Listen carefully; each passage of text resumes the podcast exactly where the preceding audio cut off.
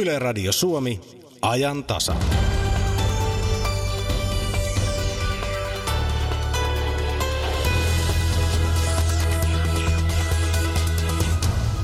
Together, we will make school a place where everyone has the right to be and to dream. Faisons ensemble une école où chacun a le droit d'être et de rêver. Machen wir zusammen eine solche Schule, wo alle haben das Recht zu sein Teeme und zu koos träumen. sellise kooli, kus kõigil on õigus olla ja unistada. Tehdään yhdessä sellainen koulu, jossa kaikilla on oikeus olla ja unelmoida. Sama viesti usealla eri kielellä. Koulurauha on julistettu tälle lukuvuodelle ja ajantasan aluksi puhutaan koulun työrauhasta. Kuulemme myös tuloksia poliisin 24 tunnin mittaisesta nopeusvalvontamaratonista ja palvelujen suhdanteista. Yksi Suomen kasvualueesta ovat palvelut. Suurlähettiläistä tänään on haastattelussa Päivi Kairamo, suurlähettiläämme Ankarassa Turkissa. Ja ajan tasan lopuksi siinä lähellä lounasaikaa mennään vielä runous aamiaiselle. Minä olen Kati Lahtinen. Tervetuloa ajantasan seuraan.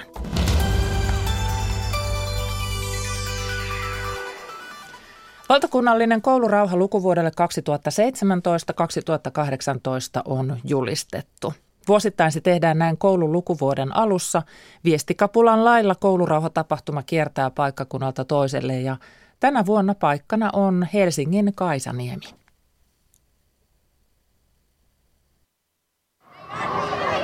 Olisiko pieni hymy pahitteeksi? Entä kohtelias tervehdys? Ystävälliset teot parantavat mielialaa ja ne myös vähentävät kiusaamista. Mitä sinun mielestäsi koulurauha tarkoittaa? Tämän vuoden koulurauhateemana on oikeus olla ja unelmoida. Edelleen liian moni oppilas kokee itsensä kiusatuksi ja vain osa näistä oppilaista kertoo siitä koulussa tai koulun ulkopuolella. Tätäkö me haluamme? Mitä jos tehdään yhdessä koulussa sellainen, jossa kaikilla on mahdollisuus tuntea itsensä tärkeäksi ja pyrkiä kohti omia unelmia? Om alla får vara sådana de är, utan onödiga kommentarer och ovänligt bemötande, är det lättare att koncentrera sig på skolarbetet, få bättre vitsord och en bra framtid. Värdesätts små som trygg inlärningsmiljö och gratis skolmat. Vi försvarar utsatta och är vänner. Tillsammans kan vi skapa en skola med rätt att drömma och rätt att vara den du är.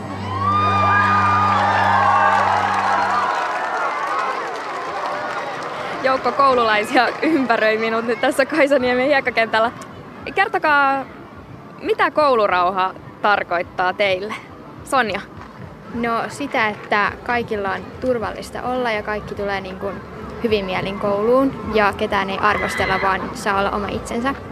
Miten Olavi täydentää? Öö, mulla on oikeastaan sama asia, että kaikilla olisi öö, hyvä olla tulla kouluun, eikä tarvitse huolehtia, että ketään kiusattaisi tai arvosteltaisi minkään perusteella. Mikä on Mian näkemys koulurauhasta?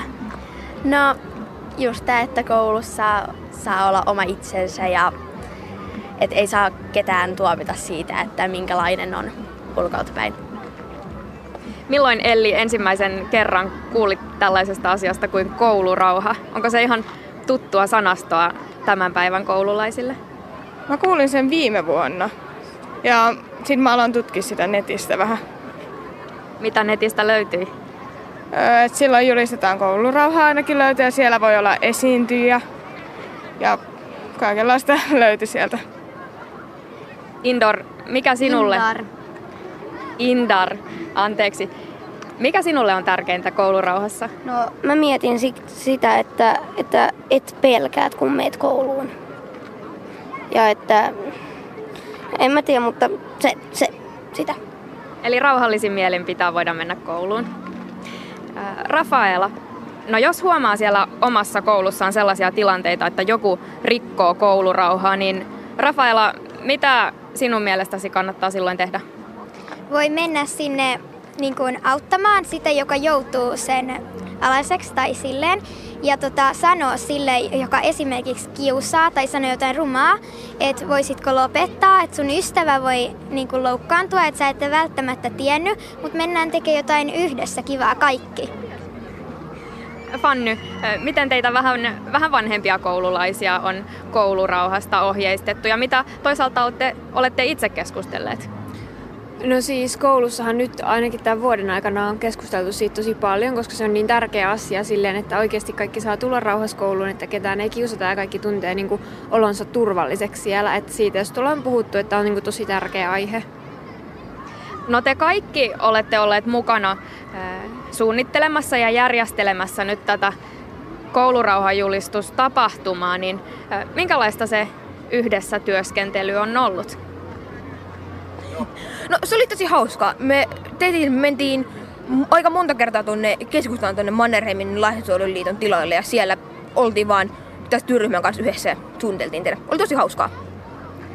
Joo, ja siellä me just kaikkia esim. näihin esityksiin, että miten voi olla itse varma ja kaikkea, että saatiin itsekin päättää siihen, minkälainen tästä tapahtumasta tulee. Ja sitten meillä oli myös yhdessä vaiheessa semmoinen leiri Luujussa, jossa mietiin yötä ja suunniteltiin ja tehtiin kaikkea kivaa. Joo, ja sitten mä olin kanssa Seinäjoella viime vuonna tässä koulurauhatapahtumassa, että mä oon ollut ihan alusta asti tässä mukana, niin näki vähän, että minkälaista sielläkin oli, ja oli tosi hieno tapahtunut kanssa siellä. Oikein lämpimästi kiitoksia kaikille, ja nyt oikein hienoa koulurauhan julistuspäivää teille.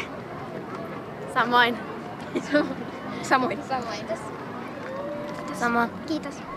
Tässä koululaiset haastattelussa Sonja, Olavi, Mia, Elli, Indar, Rafaela ja Fanni ja toimittajana oli Iida Ylinen.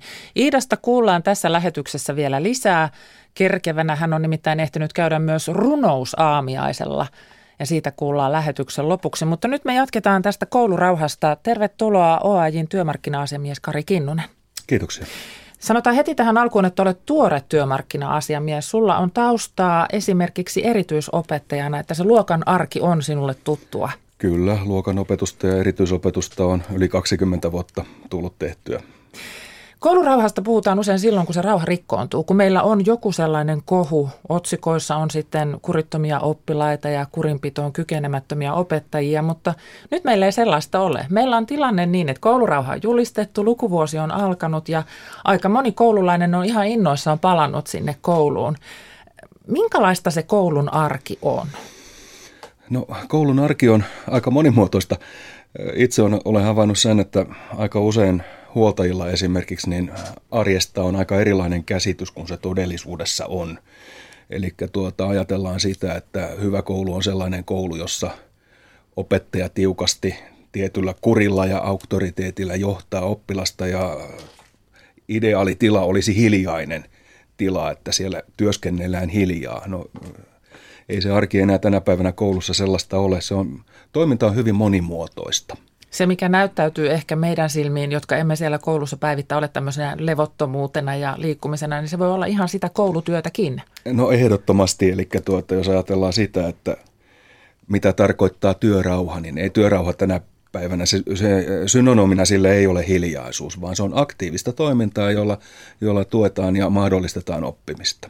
Ja joskus sitä kuuluu vähän ääntäkin. No tässä nyt tietysti nämä oppilaat kertoivat jo siitä, että mikä se heidän käsitys siitä, siitä koulurauhasta on ja työrauhasta on. Ja oppilaita on, on, kannustetaan mukaan siihen, että he olisivat yhdessä miettimässä sitä, että miten tämä voisi olla mukavampi paikka. Puhelin soi jossakin, antaa sen soida. Ää, miten opettajien koulutuksessa työrauha ja koulurauha-asiat huomioidaan? No tuota, tästä itselläni on sellainen, sellainen – tuntuma, että kaksi vanhinta tyttär, tytärtäni opiskelevat opettajaksi. Ja itse asiassa tätä asiaa olen heidän kanssaan joitain kertoja keskustellut. Niin valitettavasti tilanne on sellainen, että, että vaikka meillä on aivan loistava tieteellinen, hyvän, hyvän tausta, taustan ja valmiuden antava, teoreettisen valmiuden antava opettajakoulutus, niin itse näkisin, että tämmöistä koulun arkea ja siihen liittyvää osaamista pitäisi opiskelijoille antaa lisää. Käsittääkseni tällä hetkellä sitä, sitä, sitä harjoitusta tulee lähinnä sitten, kun käydään kenttäharjoittelussa. Ja valitettavasti iso osa jää siitä sitten siihen vaiheeseen, kun he tulevat työelämään ja saavat sitten kokemukset ensimmäisessä työpaikassaan ja heitä perehdytetään siellä. Siinäkin olisi aika paljon tekemistä myös tässä perehdytyksessä. Mm. Mutta tässä on siis selkeä viesti siihen, että sitä voisi ottaa enemmän sinne opettajan No ehdottomasti. Arjen, arjen, ruohonjuuritason arjen käytänteitä ja ratkaisuja niihin, niin tuntuu, että niitä kaivattaisiin lisää. Uusi opetussuunnitelma – se tulee nyt asteittain käyttöön nyt yläkouluissa vuosi kerrallaan, niin se tuo mukanaan paljon uutta sinne kouluun. Siellä puhutaan silloin laaja-alaisista oppimiskokonaisuuksista ja osaamisen tavoitteista ja niin edelleen, mutta siellä samalla sitten tavoitteena vahvistaa oppilaan omaa aktiivisuutta ja ottaa huomioon oppilaiden yksilölliset tavat oppia. Miten tämä uusi opetussuunnitelma edistää koulun työrauhaa ja koulun työilmapiiriä? No se edistää ehdottomasti sillä tavalla, että nyt opetussuunnitelma kirkastaa ja terävöittää vielä sitä, että oppilaille tulee antaa mahdollisuus osallisuuteen koulutyössä, mahdollisuus vaikuttaa siihen, että minkälaisia ratkaisuja koulun, koulunkäynnin suhteen tehdään ja minkälaista toimintaa siellä on.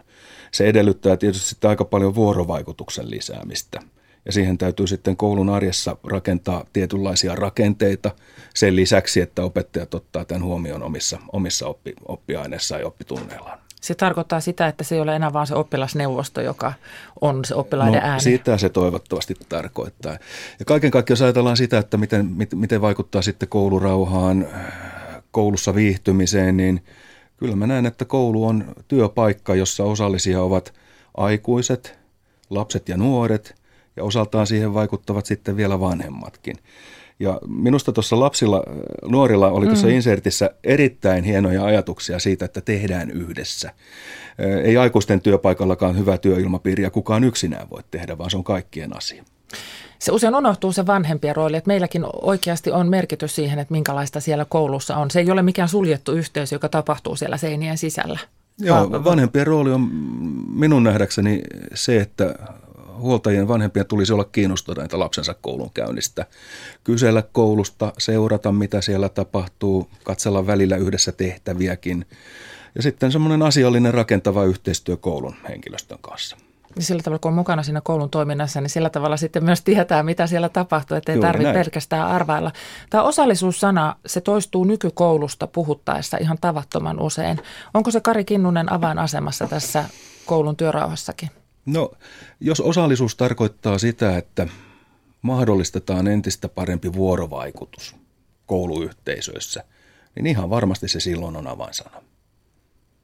Ja tuota, jos ajattelee opettajan työtä, niin opettajan ammatti on sellainen ammatti, että siinä on vuorovaikutustilanteita ihan hurja määrä päivän mittaan. Ja se oikeastaan on semmoinen stressitekijä ja kuormittava tekijäkin – että jos ajatellaan sitä, että mikä sitten, millä voidaan vuorovaikutusta lisätä, erityisesti aikuisen ja oppilaiden lasten ja nuorten välillä, niin oleellista on silloin se, että minkä kokoisia ovat ryhmät. Nyt puhutaan lähinnä siitä, että kuinka monta opettajaa on suhteessa oppilaisiin. Ja jos opettajalla on yli 30 oppilaan ryhmä tai lähes 30 oppilaan ryhmä, niin mahdollisuus vuorovaikutukseen on ihan varmasti heikompi kuin noin 20 oppilaan ryhmässä. Niin viime keväänä OAJ esittikin joukon näitä ehdotuksia, joilla sitä työrauhaa voitaisiin taata. Ja siellä oli tämä ehdotus opettajien vähimmäismäärä mitoittamisesta ihan lainsäädännöllä. Kun me aikaisemmin on puhuttu siis enimmäisryhmäkoosta mm. siitä koulun kohdalta, niin nyt sitten oli tämä oppilasmäärä per opettaja. Ja alakoulun ensimmäisellä ja kolmannella luokalla se oli yksi opettaja 18 oppilasta Kyllä. kohden ja sitten sen jälkeen yhden suhde 20. Onko todellakin parista oppilasta kiinni se luokan työrauha? No kyllä se voi olla joskus yhdestäkin oppilasta kiinni. Tuossa on siirrytty tällaiseen opettaja-oppilassuhteeseen sen takia, että tänä päivänä ei välttämättä koulussa ole kiinteitä ryhmiä, vaan yhdistetään ryhmiä, järjestellään opetusta tarpeen mukaan jaetaan isoa ryhmää. Ja tuota, nyt katsottiin, että olisi tärkeää, että siinä isossakin ryhmässä on sitten se oppilas-opettajasuhteen – määrä oikea. No sitten tuohon kysymykseen, että onko se parista oppilasta kiinni. Viime vuosina on entistä enemmän siirrytty siihen suuntaan, että tukea tarvitsevat oppilaat opiskelevat yleisopetuksen yhteydessä ja kyllä se voi oikeasti olla parista oppilasta kiinni. Puhutaan siis tästä erityisopetuksen integroinnista kyllä. koululuokkaan. Se on, se on suuntaus, mutta onko se toimiva suuntaus? silloin kun se, siihen lähdettiin laajemmin, laajemmin tuota, niin jo toistakymmentä vuotta sitten, niin itse ja monet opettajat olivat sitä mieltä, että se voi olla toimiva, jos siihen on riittävät resurssit. Ja se on tällä hetkellä jossain toimiva, jossain ei. Tuossahan OAI tutki viime keväänä tilannetta ja silloin todettiin, että erityisopetusta tarvitsevista oppilaista ainoastaan 66 prosenttia sai sitä tukea, mitä tarvitsi. Ja sitten kun kysyttiin, että onko rehtori tai opettaja tyytyväinen siihen, että tämä kolmiportainen tuo ja tuki ja siihen liittyvä tuki toimisivat niin kuin sen pitää, niin ainoastaan kolme prosenttia vastaista oli sitä mieltä, että on. Eli kyllä siellä on edelleenkin jotain pielessä. Eli silloin, jos sitä tehdään, sitä integrointia, niin se täytyy tehdä niin, että siellä on sitten resurssiopettajaa ja, ja muuta sen tyyppistä kyllä. oikeasti, oikeasti kyllä. olemassa. Se koulu on niin kovin erilainen kuin se silloin omana aikana oli. Esimerkiksi siis se, että okei, on nimettynä se luokka, on se 2B-luokka, mutta se 2B-luokkakin voidaan jakaa pienempiin ryhmiin ja se voi tehdä yhteistyötä sen yksi A-luokan kanssa tai kaksi A-luokan mm. kanssa tai, tai jonkun neljännen luokan, luokan tai jotain tällaista, niin, mm. niin sehän ei enää ollenkaan näytä samanlaiselta koululta, jota itse on käynyt. Luultavasti ei. Ja silloin se mielikuva myös siitä, että mitä se koulun arki on, niin se, se voi olla vähän vääristynyt sitten. Kyllä, oletettavasti näin. Ää, sä olet ihan vastikään käynyt Vantaalla tämmöisessä tuhannen oppilaan koulussa. Me ollaan pelätty oikein näitä isoja yksiköitä, niin oliko se kamala paikka? No ei se ollut kamala paikka. Meillä oli Oessa japanilaisryhmä vieraana ja järjestin sitten aamupäivän koulukäynnin sinne ja saimme tutustua tuhannen oppilaan koulun arkeen. Eri kieliä koulussa puhutaan yli 50 ja ei minua itse asiassa jännittänyt viedä sinne vieraita yhtään, eikä itse jännittänyt mennä sinne. Itse asiassa niin ilmapiiri vaikutti erittäin levolliselta ja jopa rauhalliselta, mutta se ei tarkoita sitä, että se aina on näin. Mm. Että totta kai, totta kai isossa ja pienessä koulussa voi olla erilaisia häiriön aiheuttajia, jotka aiheuttaa sitten levottomuutta. Ja se on, se on aika varmaakin, että näin on. Mutta tuota, ei koulun koko yksinään ratkaise sitä, että onko koulussa levotonta tai ei ole – kyllä se on se ilmapiiri ja se yhteisöllisyyden tunne, mikä koulussa saadaan aikaiseksi. Nuo lapset, nuoret, se edelleen toistaan sitä, että he olivat aivan oikean asian äärellä. Siihen pitää saada sitoutettua kaikkia. Itse asiassa, jos ajattelen omaa työuraa, niin en minä ole tavannut semmoista oppilasta, joka oli sisä, sit, oli, olisi sitä mieltä, että koulussa ei tarvitse olla turvallista. Kyllä, kyllä se pahinkin häiriökäyttäytyjä, kun päästään sen tilanteen yli ja keskustellaan, niin haluaa itsekin turvallisen paikan. Eli siis oppilaat itse arvostavat ja haluavat työrauhaa. Kyllä. Ja se on se, sekin heidänkin tavoitteensa. Ja sitten välillä siihen tulee saroja, niin kuin täällä työelämässäkin. Vielä yksi asia, Kari Kinnunen, täytyy ottaa esille tästä tästä asiasta. Eilen opetusministeri Sanni Graan Laasonen vaati Kuntalehdessä, että kuntien on laitettava oppimisympäristöt kuntoon. Siis koulujen on oltava terveellisiä ja turvallisia. Ja sitten hänen viestinsä menee siis suoraan kunnille, koska kunnat vastaavat kiinteistöistä.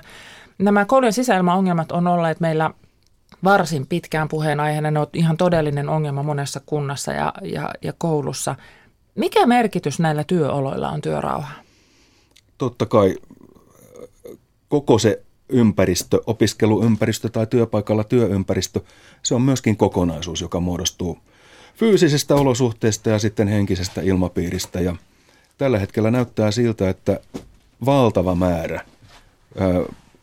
kouluja ja oppilaitoksia kärsii, kärsii erilaista sisäilmaongelmasta ja tälle asialle pitää oikeasti tehdä nyt jotain. No Sanni Graan Laasonen laittaa sen vastuun sinne kunnille. Mitäs, mitenkäs OAJissa nyt katsotaan tätä yksin no, selitteistä heittoa? OAJissa katsotaan niin, että asiaan täytyy tarttua ja jotain pitää tehdä. Se on sitten toinen kysymys, että voidaanko ajatella, että kuntien, yksinomaan kuntien resurssoinnilla saadaan sitä aikaiseksi.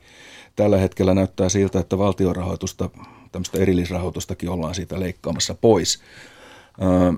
Itse, itse toivoisin tietysti, että ei kuntia jätettäisi yksin, vaan tehtäisi asia yhdessä, mutta pääasia, että asiaan tartutaan ja jotain tehdään.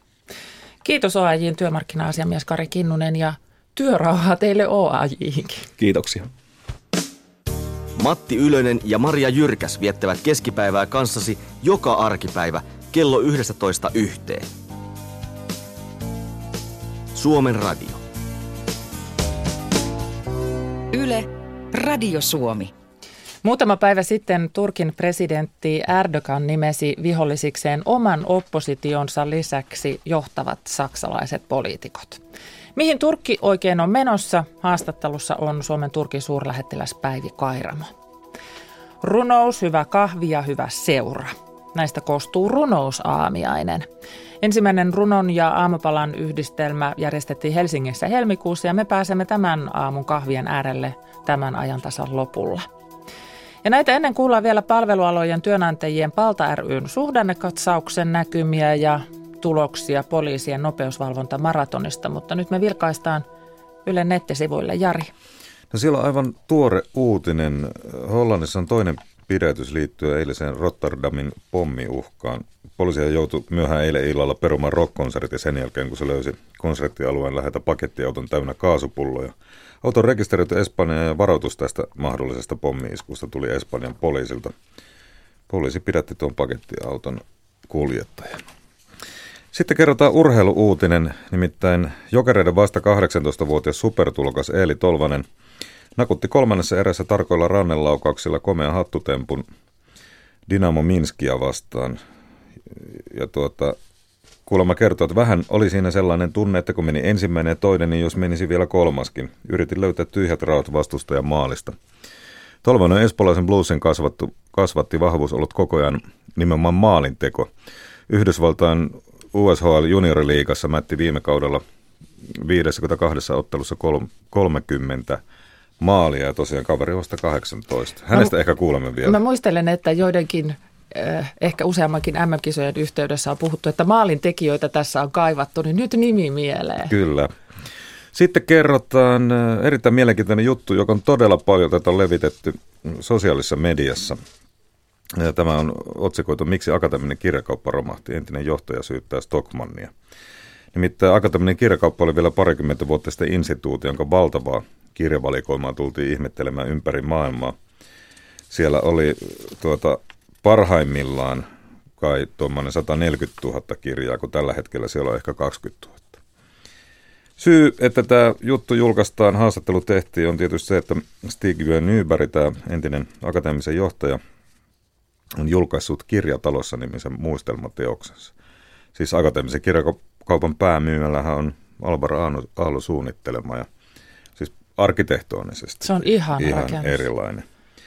Ja tuota, hän on vähän sitä mieltä, että kun Stockman alkoi sitten integroimaan jo aikaisemmin omistamansa akateemista kirjakauppaa, ja integraatiohan on päiväsana noissa yritysjärjestelyissä, niin sitten Stockmanin johto hänen mukaansa, eli Hybriksessä, kuvitteli osaavaa kaiken, mutta historiaa tuntevat tietävät, että hybristä seuraa nemesis, eli tuho.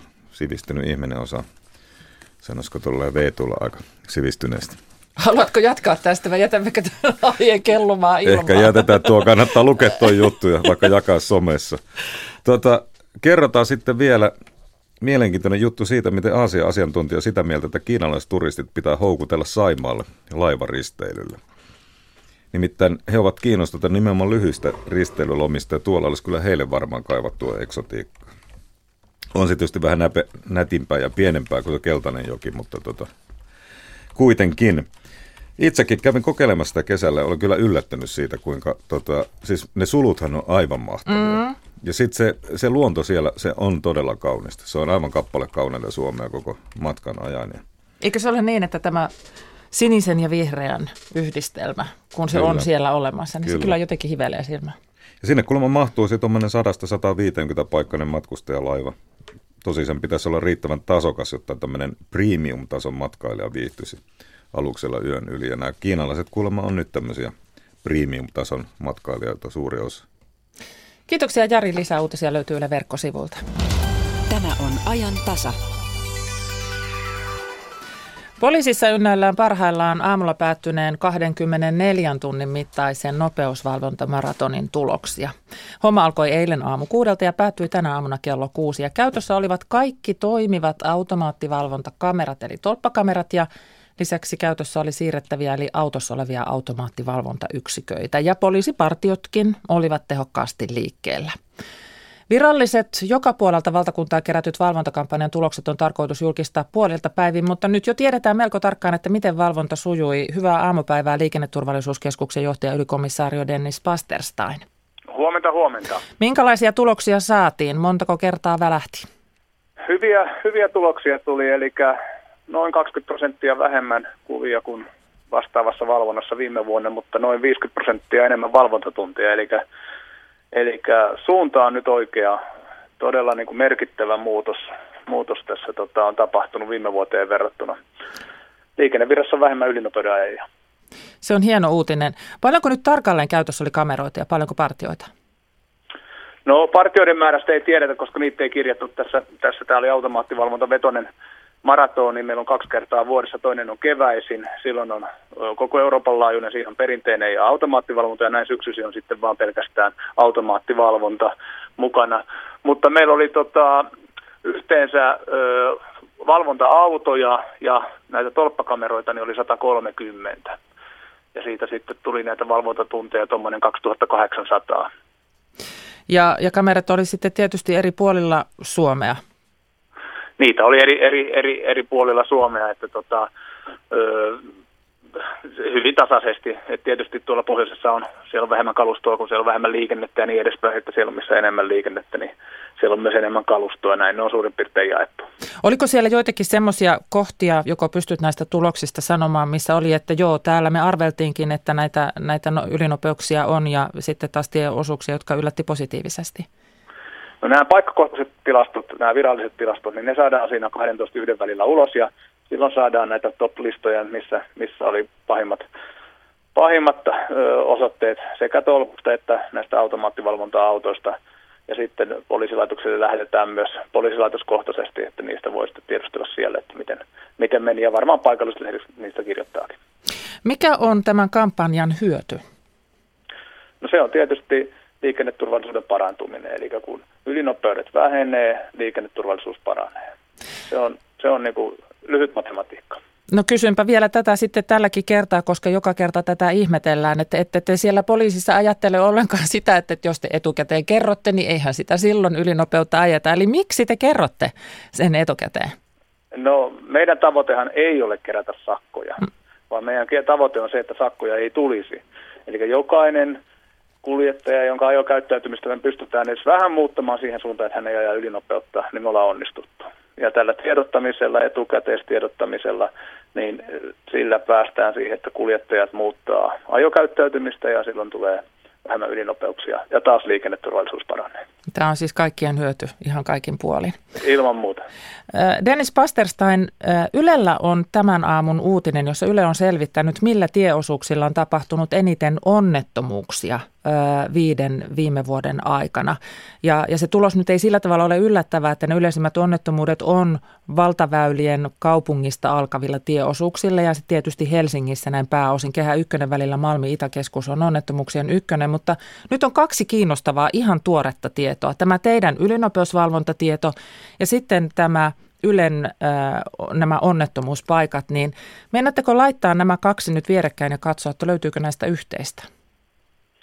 Varmasti, varmasti katsotaan, mä en, en ole nähnyt tätä uutista vielä, mutta meillähän jatkuvasti tehdään liikenneanalyysiä ja katsotaan, että missä kannattaa valvoa. Ja meidän pyrkimyshän on se, että me saadaan sitä kokonaismäärää vähennettyä. Eli paljon puhuttiin, että minkä takia Kehä Ykköselle laitettiin tolppia, vaikka liikennemäärään suhteutettuna siellä ei tapahdu niin paljon onnettomuuksia kuin jossain hiljaisimmilla teillä.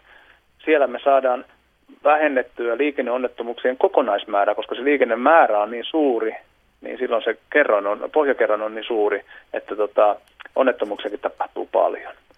Ja tähän tämä, niin tämä automaattivalvonta perustuu nimenomaan, että pyritään sitä isoa lukua saamaan paljon paljon pienemmäksi. Ja muistelen, että oli niin, että kun Kehä Ykköselle esimerkiksi Mestarin tunneliin laitettiin tällainen nopeusvalvonta, niin se sitten tuottikin aika paljon niitä ylinopeussakkoja, eli se paikka oli ihan tarpeen ottaakin valvontaan. Oli, oli joo. Siellä aluksi oli niin, että se oli melkein 1985 oli muistaakseni ensimmäisen vuorokauden tulos, mutta nyt just eilen katselin sitä, niin nyt viime aikoina kun siellä on valvottu, niin siellä on enää 404 keskimäärin vuorokaudessa ajaa. Mutta sekin on kyllä huikea, huikea luku, että aivan liian suuri. Mutta valvonnalla toistoilla niin ajo, ajokäyttäytyminen muuttuu ja ylinopeudet vähenee. Kiitoksia näistä tiedoista ylikomissaario Dennis Pasterstein ja hyvää päivänjatkoa. Hyvää päivänjatkoa. Moi moi. Suomen taloustilanteen kerrotaan paranevan ja talousennusteet vaikuttavat alkaneen vähän, talousennustajat vaikuttavat alkaneen vähän kisankin siitä, että minkälaisia kasvulukuja ennusteissa uskalletaan luvata, mutta mistä se talouden kasvu muodostuu? Yksi kasvualoista on palvelut. Niitähän yritykset myyvät kansalaisille ja toisilleen ja pyrkivät vielä viemään ulkomaillekin. Puhelimessa on nyt palvelualojen työnantajien pääekonomisti Matti Paavonen. Hyvää aamupäivää. Hyvää aamupäivää. Te julkistitte siellä Paltassa alan tuoreimmat kasvusuhdanne-ennusteet ja siinä kaikki käyrät näyttää ylöspäin. Siis palveluissa on kasvua kautta linjan. Mitkä palvelut on kehityksen parhainta keihään kärkeä? Tällä hetkellä erityisesti liike-elämän palvelut, eli, eli yrityksiltä yrityksille myytävät palvelut on, on kasvanut erittäin voimakkaasti. Sen lisäksi ää, talouden yleisen aktiviteetin lisääntyminen on, on kääntänyt logistiikan taas kasvuun. No mitkä sitten laahaa perässä? No, tällä hetkellä jokainen palveluala on, on kasvussa liikevaihdolla mitaten. Että oikeastaan ei, ei ole sellaista alaa, joka laahaa perässä. Tietenkin toisilla aloilla kasvu on, on hitaampaa kuin toisilla. Mutta siis tämä näyttää nyt erinomaiselta näin, näin palvelujen kannalta, tämä kokonaiskuva. No joo, alku, alkuvuosi oli, oli selkeästi parempi kuin, kuin viime vuosi. Niin kun, ää, taloudessa tapahtunut käänne tuossa vuodenvaihteessa näkyy tietenkin myös palveluissa, koska palveluita myydään, myydään yrityksille, kuluttajille ja, ja vientiin, kun, kun tavara- ja palveluvienti kääntyi kasvuun vuodenvaihteessa ja veti Suomen talouskasvun sieltä alle kahdesta prosentista yli kahteen prosenttiin. Se näkyy myös palvelujen kysynnässä. No mitä palveluita Suomesta viedään? Suomen palveluviennissä merkittävimmät niin kuin, tuotteet on tieto- ja viestintäteknologian palveluvienti ja sitten tämmöiset liike-elämän palvelut. Siellähän on, on niin kuin suoraa palveluvientiä, mutta sitten toisaalta siellä on merkittävä se, että kun on suomalaisia yrityksiä, suuria yrityksiä, on tytäryrityksiä ulkomailla, niin nämä yritysten väliset tulonsiirrot näkyy palveluvientiä. Sitten on, on merkittävät tekijät on myös matkailun palveluvienti ja, ja liikenne. Miten suuri merkitys informaatioalan palveluiden, siis vaikka ohjelmistojen viennillä on Suomen taloudelle? No, tieto- ja viestintäteknologian palvelut on, on suurin palveluviennin erä ja palveluvienti taas on, on vajaa kolmannes ää, Suomen kokonaisviennistä. Niin kyllä ne on merkittävä kasvumoottori ollut, ollut tässä viime vuosina. Tähän mennessä Suomen talouden haurasta kasvaa on pitänyt pystyssä kotitalouksien kulutus. Mistä se kasvu sitten vasteedes tulee? No nyt meillä on talous, taloudessa niin palvelut veti talouden ikään kuin kasvuun tuossa 2015 ja sitten rakentamisen tukemana, mutta nyt vuoden vaihteesta siihen on tullut mukaan myös vienti. Eli kyllä se tässä jatkossakin ää, nojaa siihen, että vienti kasvaa, mutta toisaalta kotimarkkinat kasvaa, kun, kun työllisyys lisääntyy ja ää, kuluttajien yhteenlaskettu ostovoima kasvaa. Te seuraatte erityisesti viittä toimialaa. Minkä alan odotatte tulevaisuudessa kasvavan eniten? No nyt lähivuosina niin kyllä me ennustetaan, että nämä liike-elämän palvelut, yritysasiantuntijapalvelut, hallintotukipalvelut, niin niissä kasvu on voimakkainta johtuen siitä, että nyt kun, kun muidenkin toimialojen kasvu kiihtyy, niin se näkyy, näkyy näiden yritysten kysynnässä. Eli kun, kun näitä ää, asiantuntijapalveluita myydään, myydään yrityksille, niin kun yrit, yritysten kasvu noin niin kuin yleisesti kiihtyy, niin myös kysyntä kasvaa. Ne siis ruokkii toisiaan. Tässä nyt on puhuttu näistä hyvistä luvuista ja kasvusta ihan koko ajan, mutta, mutta ei tämä teidän, tämä Paltan ennuste pelkästään hyvää lupaa. Suomella on takana pitkä taantumisen jakso. Kasvu on vasta alkanut ja siitä iloitaan, mutta huomautatte jo, että Suomessa tämä kasvukausi jää lyhyeksi. Se ei tule olemaan yhtä pitkä kuin maailmassa, jossa taloudessa eletään jo syksyä, niin tämä nopea lyhyt talouden kasvukausi, sekö kuvaa Suomen riippuvuutta maailmantaloudesta? Kyllä vain. Eli tota, talouden suhdanteet, ne on niin kuin vuoden ajat. Kesää seuraa aina syksy ja sitten tulee enemmän tai myöhemmin tulee talvi. Maailmantalous kääntyi kasvuun silloin 2009 ja, ja siellä eletään nyt jo vähän niin kuin loppukesän huumaa, koska yleensä suhdanne sykli on ollut semmoinen 2-10 vuotta. Yhdysvaltojen taloudessa talous on kasvanut jo kahdeksan vuotta esimerkiksi. Suomen taloudessa nyt vasta päästään tämmöiseen kunnolliseen kasvuun. Meillä se kasvukausi tulee jäämään muutamaan vuoteen, jolloin tuota, niin, niin, ehditään kerryttää kasvua paljon, paljon vähemmän.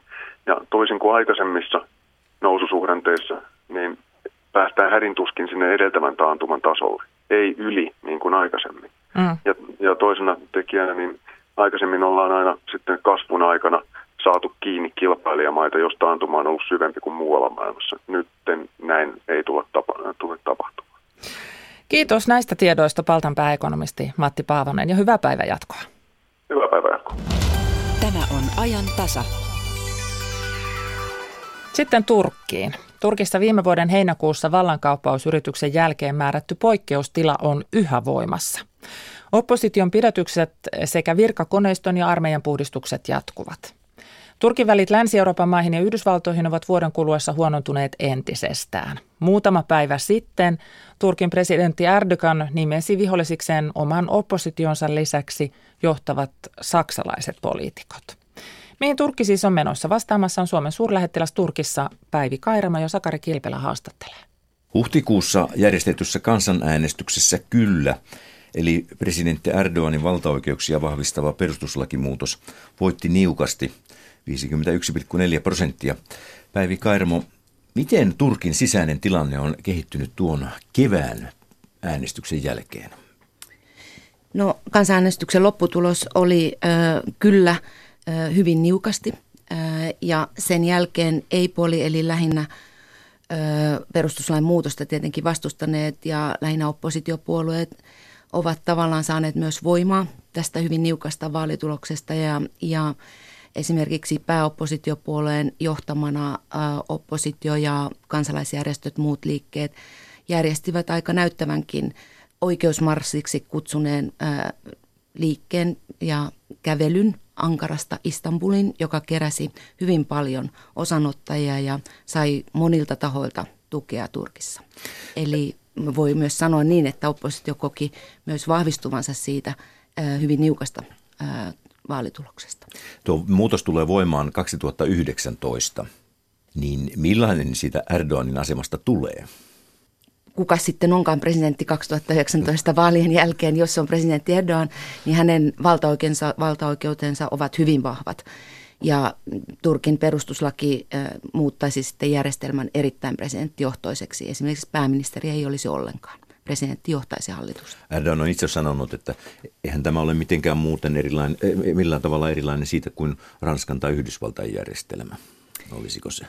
No järjestelmissä varmaan on hienoisia eroja ilman muuta ja, ja kyllä Turkin uusi perustuslaki takaa erittäin, erittäin isot valtaoikeudet presidentille.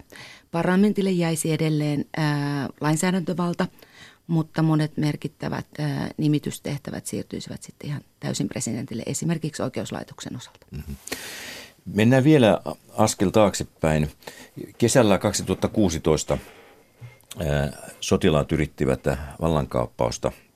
Miten perusteellisesti tuo kaappausta yrittäneiden ikään kuin piiri on nujerrettu sen jälkeen tässä vuoden kuluessa? No miten perusteellisesti siihen on ehkä vähän kuitenkin asioita siellä maassakin seuraavan vaikea sanoa, mutta puhdistukset siihen liittyen ovat tietenkin olleet merkittäviä. Arvioidaan, että 50 000 mahdollisesti on pidätetty tai on jollakin tavalla kytketty näihin vallankaappausyritykseen liittyviin toimiin. Noin 150 000 mahdollisesti on erotettu viroistaan ja, ja totta kai se vaikuttaa ja näkyy Turkinkin kokoisessa maassa. Ö, hallitseva puolue ja presidentti itse sanoo, että, että he kokevat edelleen tämän liikkeen eli kylänistiliikkeen olevan osa turkkilaista yhteiskuntaa ja, ja kokevat vielä, että, että tilanne ei ole, ei ole sen osalta täysin selvä. Vallankaappauksen yritys oli tietysti erittäin raukkamainen teko ja, ja se kohdistui myös siviileihin ja sen vuoksi esimerkiksi Suomi ja EU on tietysti ää, tuominnut, tällaisen yrityksen demokraattisia instituutioita kohtaan Turkissa, mutta samalla on toivettu sitten, että oikeusvaltioperiaatteet ja ihmisoikeudet tulisi noudatetuiksi sitten näissä jälkitoimissa. No, turkkilaisia ministeriöitä on pyrkinyt Eurooppaan tänäkin kesänä tällaisiin tämän vallankaappauksen nujertamisen vuosijuhliin, ja se on sitten torjuttu. Miksi tätä ei ole sitten unionimaissa, kuin muistan ainakin, että Itävalta, Itäval, Itävallassa ministeri, turkkilainen ministeri ei päässyt tällaisiin juhliin. Se on totta. Turkki esitti toiveita joillekin maille, joissa on suuret turkkilaiset vähemmistöt. Itali, Itävalta ja Saksa kuuluivat näihin maihin, että heidän ministerinsä voisivat tulla tilaisuuksiin, jossa sitten kunnioitettaisiin viime vuoden vallankapposyrityksen marttyyreitä ja, ja siitähän tuli kansallinen uusi juhlapäivä ne mitä tiedän, niin perusteena sitten, että kiellettiin nämä ministerivierailut oli se, että ministerit eivät olisi välttämättä halunneet tavata kahdenvälisesti muuta, äh, muita äh, sen maan johtoa ja, ja olisivat keskittyneet vaan sitten näihin tilaisuuksiin turkkilaisen yhteisön kanssa. Ja sen takia niitä ei sitten suosita. No nyt Erdogan on, kun Saksassa on syksyllä aika siis pian syyskuussa – liittopäivävaalit, niin, niin, niin Erdogan on sanonut, että kaikki saksalaiset johtavat poliikot ovat Turkin vihollisia ja kehottanut sitten Saksan turkkilaisia äänestämään äänestämään muita kuin näitä isompia puolueita, eli kristillisdemokraattia, sosiaalidemokraattia, vihreitä. Miksi Erdogan on niin sydämistynyt saksalaisille johtaville politikoille? No kaikkia yksityiskohtia jälleen kerran vaikea sanoa. Saksan ja Turkin suhteet kieltämättä ovat olleet hyvin jännitteiset jo pidemmän aikaa ja, ja sanailu ja voimakas sanailu, voimakas negatiivinen sanailu ja retoriikka on, on vähän ollut vallalla ja, ja tietenkin lähtökohtaisesti toivoisi, että Saksa ja Turkki pystyisivät nämä keskinäiset jännitteensä purkamaan ja, ja keskustelemaan. Poliittisella tasolla tapaamisia on ollut mutta tietenkin Turkille Saksa on aina merkittävä kysymys, koska se turkkilainen vähemmistö Saksassa on niin merkittävä. Se on myös merkittävä hallitsevalle puolueelle ja Erdoganille, koska näistä ulkomailla annetuista äänistä niin hyvin merkittävä tuki tulee Saksassa asuvista turkkilaisille nykyiselle presidentille ja AK-puolueelle. Päivi Kairammo, miten luonnottomana näet tämän tilanteen, että Turkilla ja Länsi-Euroopalla – on näin huonot suhteet. Turkki on siis Naton äh, tärkeä liittolainen useimmille siis äh, unionin jäsenmaille ja, ja myös Yhdysvalloille. Ja sitten Turkki on tärkeä kauppakumppani eh, muun muassa Saksalle. Tämä on jotenkin aika pöyristyttävä tilanne, että, että näin on käynyt. Selittääkö tätä mikään muu kuin se epädemokraattinen kehitys, joka Turkissa on, on käynnissä? kyllä asiat yleensä varmaan on vähän monimutkaisempia ja, ja syntyy pitkien, pitkien ä, aikojen kuluessa, mutta on totta, Turkki on NATO-maa, ä, liittyi vuonna 1952 yhdessä Kreikan kanssa NATO-jäseneksi, eli on pitkäaikainen ä, NATOn hyvin keskeinen maa, on ollut merkittävä kumppani ja on edelleen merkittävä kumppani EUlle. Turkin sijainti on sellainen, että se jo sanelee tämän suhteen tärkeyden – ja, ja mm, siinä mielessä niin tämä lähentyminen, yhteistyö EUn kanssa ja Euroopan kanssa on, on kestänyt vuosikymmeniä. Tietysti Turkin kannalta katsottuna ja miten presidentti Erdogan sen esittää, niin yhtenä syynä hän nimenomaan ää, sanoo tämän, että Turkkia on pidetty pitkään odotushuoneessa. Ää, Turkki ei ole saanut niitä samoja helpotuksia esimerkiksi viisumivapauden osalta kuin monet muut maat paljon myöhemmin Euroopan kanssa yhteistyön aloittaneet, että syitä on varmasti monia, miksi on jo tähän tilanteeseen jouduttu, mutta kyllä se tietenkin huolta aiheuttaa, että Turkin ja EUn välillä on tällä hetkellä hyvin jännitteiset suhteet. Mm. Millainen Turkin taloustilanne on? Sehän on ollut näitä tällaisia tiikeritalouksia tai nopeasti kasvavia talouksia kuitenkin. Turkin talous on ollut pitkään hirveän kehitys, talouskehitys on ollut pitkään myönteistä. Turkki on selvinnyt hyvin vaikeistakin tilanteista, esimerkiksi 2008-2009 kansainvälistä finanssikriisistä Turkki selvisi kohtalaisen hyvin itse asiassa.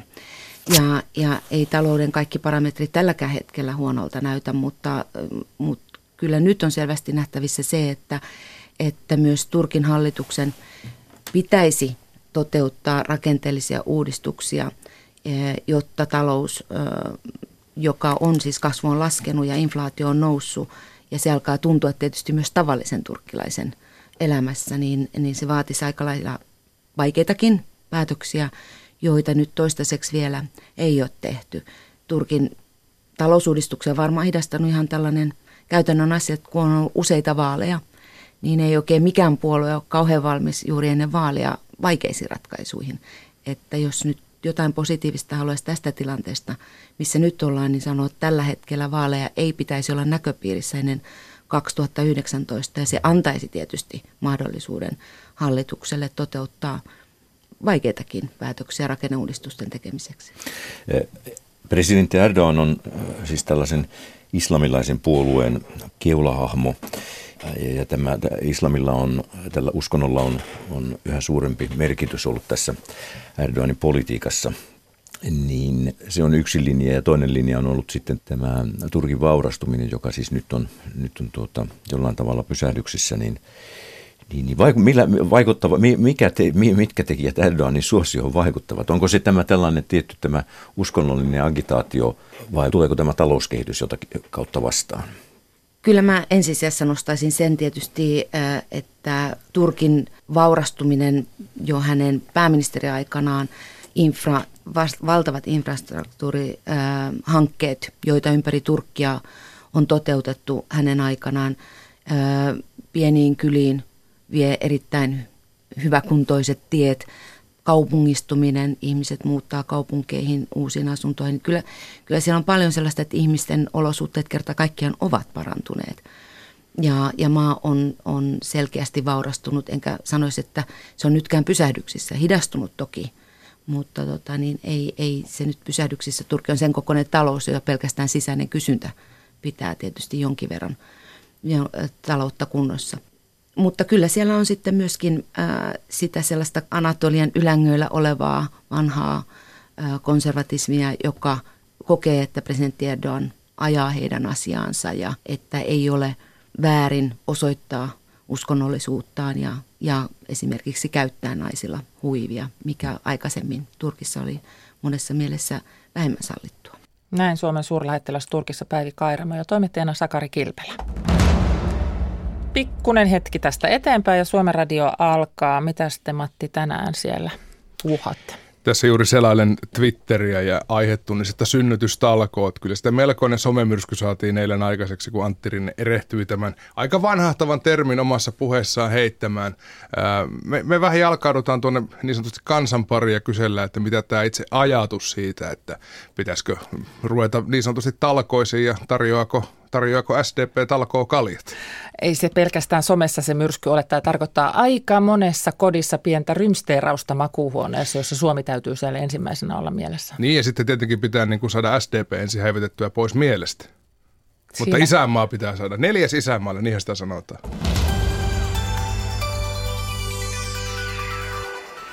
Nyt kun kello on yhdeksän minuuttia vaille 11, on aika mennä runousaamiaiselle. Tämä äh, runousaamiainen yhdistää runot ja aamupalan ja jotain muuta. Iida Ylinen vieraili runousaamiaisella helsinkiläisessä kahvilassa heti aamutuimaan ja siellä emäntänä hääri Taru Torikka. Taru Torikka, mihin juontaa juurensa tämä nimi runousaamiainen?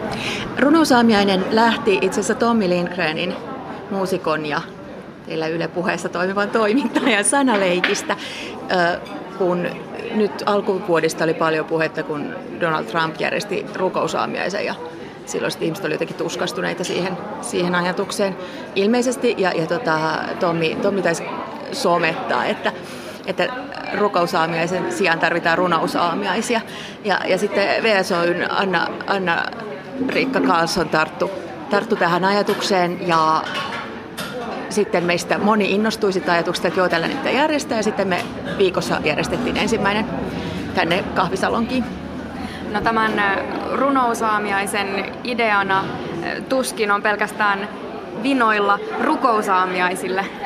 Ei, nimenomaan tota, Anna-Riikka on kirjoittanut ikään kuin meidän manifestin ja se on just, että tämä ei ole poliittinen ja, ja tavallaan täällä myös vähän niin kuin jätetään tällaiset päivän polttavat kysymykset. Toki en tarkoita, etteikö runoilijat saisi olla yhteiskunnallisia kantaa ottavia, ja ne usein onkin, mutta tota, tässä on, tässä on vain niin tarkoitus aloittaa aamu ehkä kääntämällä ajatukset johonkin ihan muuhun kuin niihin ajatuksiin, jotka meitä riivaa koko ajan. Taru Torikka, sinä olet nyt järjestämässä viidettä kertaa runousaamiaista. Minkälaisia tunnelmia ja kokemuksia eh, mainitsisit edelliskerroilta? No, mä oon ollut joka kerta tosi häkeltynyt itsekin, vaikka olen itse pyytänyt tänne runoilijat ja tiennyt odottaa heiltä tosi, tosi tota, hienoja runoja ja mahtavia esityksiä, mutta meillä on yleensä tunnin aikana viisi runoilijaa ja noin 10 minuuttia kukin ehtii esiintyä. Ja mä olen häkeltynyt siitä, että kuinka monesta tunnelmasta toiseen ollaan kuljettu. Et meillä on ollut täällä esimerkiksi Matti Kangaskosken ja Eino Santasen sellainen niin musiikkia ja, ja muuta hyödyntävä esitys. Meillä on ollut täällä jotenkin ihan suoraa luentaa kirjoista, mikä, missä on joku hypnoottinen tunnelma ja mikä vie ihmiset jonkunlaiseen semmoiseen kollektiiviseen, että kuunnellaan, kun joku puhuu. Se on ehkä se sellainen kollektiivinen hiljentyminen ja jonkunlainen, tämä kuulostaa kauhean naivilta, mutta jonkunlainen valaistuminen, mikä tuntuu, että täällä kahvi, kahvilassa koetaan. Ja itse olen äärimmäisen huono aamuherääjä, mutta sitten joka, joka kerran kuussa torstaisin, kun mä oon saanut raahauduttua tänne ja, ja tota, syötyä rauhassa aamiaista kuunnellen jotain ihan muuta, niin se on aina kannattanut. No miten te toivoisitte, että tämä runousaamiainen konseptina lähtisi kehittymään ja leviämään. Miten toivoisitte, että ihmiset ottaisivat sen haltuun? No alusta asti on ollut ihmisiä, jotka on olleet kiinnostuneita, että voidaanko mekin järjestää runousaamiainen ja, ja tarkoitus on, että voitte. Että kaikki, kaikki voi ottaa käyttöönsä käsitteen runousaamiainen järjestää sen esimerkiksi vaikka työpaikallaan, kavereilleen. Mun äiti suunnittelee naapurustolleen runousaamiaista. Me toivotaan, että ö, nämä olisi tilaisuuksia, joissa runoilijat lukee omia tekstejään ja että he saa siitä palkkion. Että tämä tavallaan, minkälaisen sitten yhdessä sovitaankin, mutta että et tavallaan se jotenkin kollektiivinen into edesauttaisi sitä runo, runoilijaa ja runoutta, nostaisi sitä pinnalle. Ja tota, ainakin Tampereella on järjestetty runousaamiaisia itselläni ainakin aamut ovat sitä tyylilajia, että herätyskello soi, vaatteet päälle, ulos. Ja hauska tämä ajatus, että siihen sommittelisi jonkun pienen runohetken sitten vaikka puolisolla. Joo, se on mun mielestä ihana ajatus, mutta ehkä sellainen äh, aamupalaverin sijaan työpaikoilla aloitettaisikin edes kerran kuussa aamiaisella, jos, jossa kuunnellaan runoja, eikä puhuta mitään niistä työpaikan asioista, eikä ajatella niitä, niin mä luulen, että sillä voisi olla sellainen kansakuntaa kohottava vaikutus. Siis kaipaatko jonkinlaisia runonlausuntakilpailuja takaisin tai ylipäätään runonlausuntaa näin harrastuksena? No sekin voisi olla kova juttu ja ihmiset harrastaa sitä tosi paljon ja, ja niin kuin nyt huomaa, äh, mä oon itsekin yrittänyt tässä vähän tutkiskella aihetta, mutta, mutta siis niin kuin lavarunohan on suosittua. Meillä on täällä meneillään runokuufestivaali tämän viikon ajan ja, ja tota, runotapahtumia on ja ne vetää ympäri, varsinkin tuonne lavaklubille nyt joka ilta. Se on ollut käsittääkseni täynnä. Joka ilta ihmiset on tullut sinne kuuntelemaan sanaa. Ja tota, mun mielestä se on kauhean positiivinen merkki nykyajassa. Mä luulen, että ihmiset kaipaa nykyään paljon sellaisia tiloja, joihin voidaan tulla ja kokea jotain ainutlaatusta ja jakaa sen. Ees taas kulkee ajatus pysähtymättä ja sitten sammuu kohtaan, jossa astuit rapun alaovesta ulos ja huomasit, että tänään tuulee mereltä. Se tarttuu lakkiisi, mutta saat sen kiinni. Sinussakin oli joskus rautalankaa, aivan kuin ovessasi nyt. Sisälläsi kulki kummaa verkkoa ja patinaa, joka sai nivelet kitisemään, mutta ei enää. Olet mennyt sinne ja takaisin. Runous Aamiaisella on paikalla myös kirjailija ja yliopiston lehtori Vesa Haapala. Mikä sinut tuo Runous Aamiaiselle? No se seikka, että mä tulin esiintyyn tänne, ilmestyy ensi viikolla neljäs runokokoelma Valekuoleet. Mä luen siitä muutaman tekstin. Ja muutenkin ihan kiva olla täällä. Miten sinä kuvailisit suomalaista runoutta tätä nykyään? Jos joskus myöhemmin vuosien päästä pohditaan, että mistä se 2010-luvun suomalainen runous muistetaan, niin mitä se mahtaisi olla? Ainakin siitä, että runous on tosi monipuolista ja on paljon uusia niin kuin kirjoittajia ja sitten siitä, että erilaiset vähän niin kuin perinteistä pienemmät toimijat on ottaneet vastuulleen tämän runouden asian. Eli isojen kustantamojen lisäksi on tosi paljon niin kuin osuus, osuuskuntatoimintaa, pienkustantamoita ja erilaisia yhdistyksiä, jotka sitten julkaisee hyvinkin erilaista runoutta, mutta mun mielestä se myös, että on aika laadukasta runoutta. Ja mitä enemmän kuuntelen, sitä enemmän on uutta hiljaisuutta. Takana on se, mitä et sano. Vai onko se kyynel? On hämärää ja sanat pakenevat. Näkö ja kuvatkin jättävät. Ja hiljaisuus näkee tilaisuutensa tulleen. Se levittää itsensä, kuten peltikatto avautuu sateen itsetietoiselle rummutukselle. Ja sinä laskeudut viereen lattiaan. Runojaan tässä haastattelun lomassa luki Outi Illuus ja Parviainen. Taru Torikan lisäksi haastattelussa Vesa Haapala ja toimittajana Iida Ylinen. Miksi netissä on niin helppo sanoa toiselle rumasti, uhata vaikka tappaa? Aivotutkija Katri Saarikivi uskoo tietävänsä syyn ja hän haluaa tehdä netin vihapuheesta historiaa. Ensin täytyy kuitenkin selvittää, miksi verkossa on empatia vaje ja sitten miten se paikataan. Aivotutkija Katri Saarikivi on vieraana iltapäivän lähetyksessä. Puhumme myös korkeakoulujen pääsykoeuudistuksesta ja Alexander Stubbista. Niin puhuu hän itsekin, sillä kirja Stubbista on julkaistu tänään. Eikä hän ole ainoa suulosmies iltapäivässä puhetta pulppua Teemu Laajasaloltakin. Hän, hän aloittaa tammikuussa Helsingin hiippakunnan uutena piispana. Nyt kello tulee 11 ja vuorossa ovat uutiset.